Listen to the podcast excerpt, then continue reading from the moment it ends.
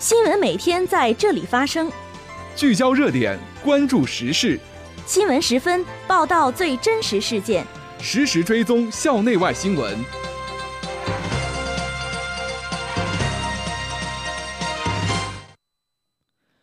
听众朋友，下午好，欢迎收听今天的新闻十分。今天是二零一九年四月一号，星期一，农历二月二十六。今天夜间到明天白天。聊城地区天气晴，气温五度到二十一度。这次节目的主要内容有：中共聊城大学纪委四届五四全体会议召开；二级单位党组织书记向校纪委全会述责述廉；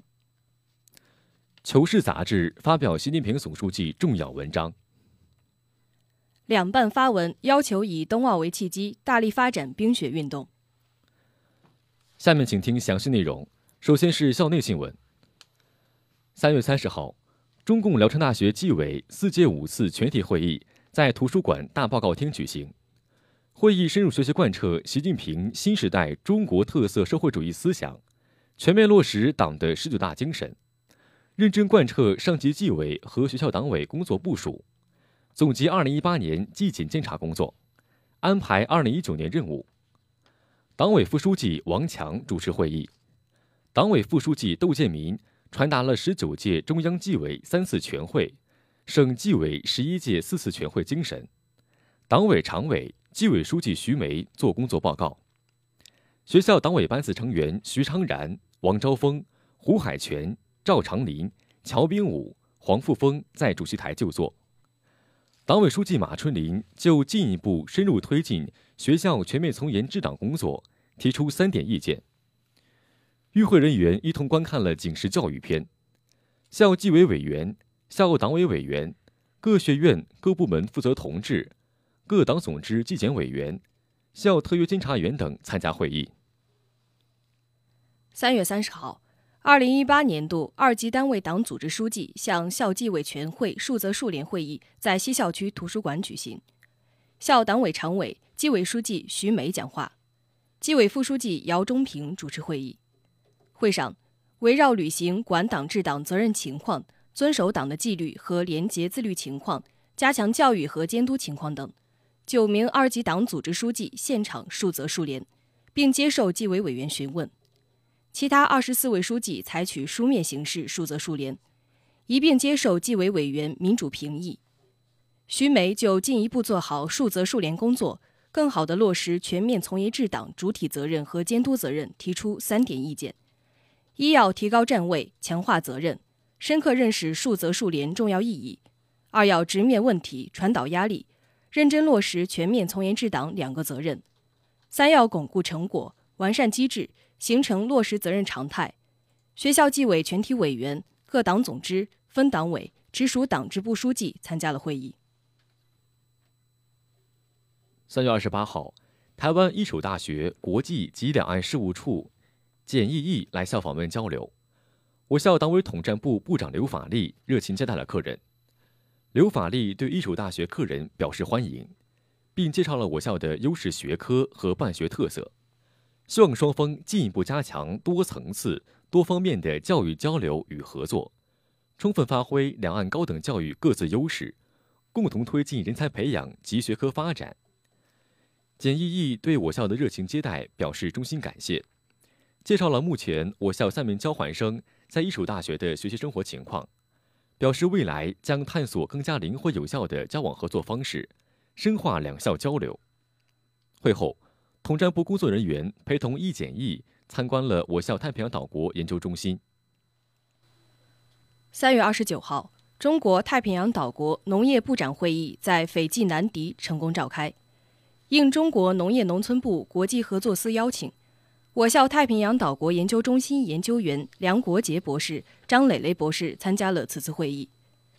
会议旨在落实2018年11月习近平主席与太平洋岛国领导人集体会晤共识。来自中国、斐济、巴布亚新几内亚等九个国家和地区的农渔业部长出席。梁国杰、张磊磊与萨摩亚、汤加等国农渔业部长以及来自北京、上海等地的中方企业代表进行了深入交流，介绍了聊城大学太平洋岛国研究中心的基本情况，以及我校与太平洋岛国合作共建孔子学院、南太平洋学院、汤加学院，合作开展相关领域学术研究等国际化办学措施，受到了中国农业农村部代表及太平洋岛国农渔业代表的欢迎和认可。下面是学院快讯：三月三十号，法学院志愿者走入聊城市中医院。助力助力医疗服务，奉献爱心力量。此次活动有利于提高法科学子对医学知识的了解程度，加深法科学子对雷锋精神基本内涵的理解。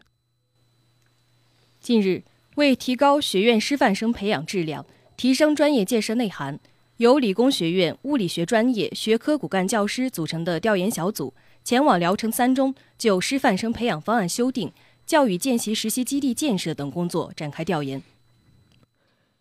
三月二十八号，为培养学生求异思维和创造能力，掌握用哲学方法分析和解决现实问题的能力，政治与公共管理学院举办青年博士论坛之当代精神趋向的哲学审视讲座，政管学院凤岩老师担任主讲，刘进老师主持。近日。计算机学院党总支副书记刘永涛和教师戚娟、李环、于成敏走访了北京等地的几家用人单位，与各单位人力资源负责人就学生需求、企业发展进行座谈，并探访了在当地就业的学院毕业生，为今后建立保证毕业生就业的长效机制打下了基础。三月二十八号，后备军官学院举办国防生、预科生培养工作交流研讨会。此次研讨会深刻分析了国防生、预科生培养工作中的长处与短板，探讨国防生、预科生培养工作新方式与新方法，对今后国防生、预科生培养工作进一步提高具有重要意义。接下来是国内国际新闻。四月一号，第七期《求是》杂志发表了中共中央总书记、国家主席、中央军委主席习近平的重要文章。关于坚持和发展中国特色社会主义的几个问题，文章强调，道路问题是关系党的事业兴衰成败第一位的问题，道路就是党的生命。中国特色社会主义是科学社会主义理论逻辑和中国社会发展历史逻辑的辩证统一，是根植于中国大地、反映中国人民意愿、适应中国和时代发展进步要求的科学社会主义，是全面建成小康社会。加快推进社会主义现代化，实现中华民族伟大复兴的必由之路。三月三十一号，中共中央办公厅、国务院办公厅近日印发《关于以二零二二年北京冬奥会为契机，大力发展冰雪运动的意见》。意见明确指出，力争到二零二二年，我国冰雪运动总体发展更加均衡，普及程度明显提升，参与人数大幅增加。冰雪运动影响力更加广泛，冰雪运动经济水平明显提高，在二零二二年北京冬奥会上实现全项目参赛，冰上项目上台阶，雪上项目有突破，取得我国冬奥会参赛史上最好成绩，冰雪产业蓬勃发展，产业规模明显扩大，结构不断优化，产业链日益完备。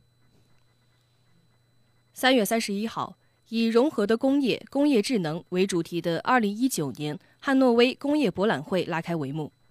人工智能、第五代移动通信技术应用等成为关注重点。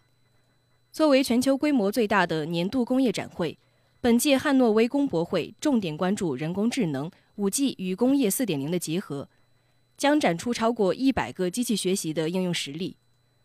德国总理默克尔在当晚的开幕式上表示。反对在德国五 G 建设中单纯以界定的方式将某家供应商排除在外。听众朋友，今天的新闻时分就为大家播送到这里。编辑吴成玉，播音张冠华、刘佳宁，感谢您的收听，下次节目再会。